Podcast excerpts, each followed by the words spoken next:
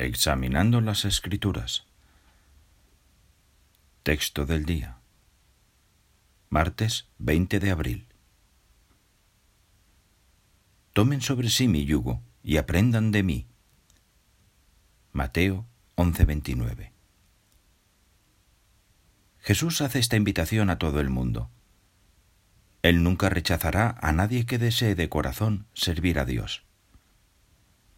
Todos los seguidores de Cristo tienen el honor de participar en la obra que Jehová le encargó a su Hijo.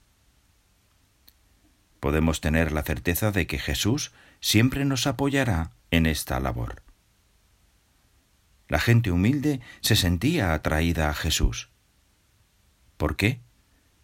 Pensemos en lo diferente que era de los fariseos.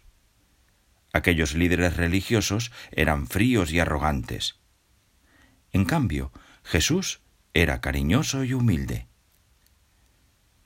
Los fariseos eran ambiciosos y se jactaban de su elevada posición en la sociedad, mientras que Jesús les enseñó a sus seguidores a rechazar la ambición, a ser humildes y a servir a los demás.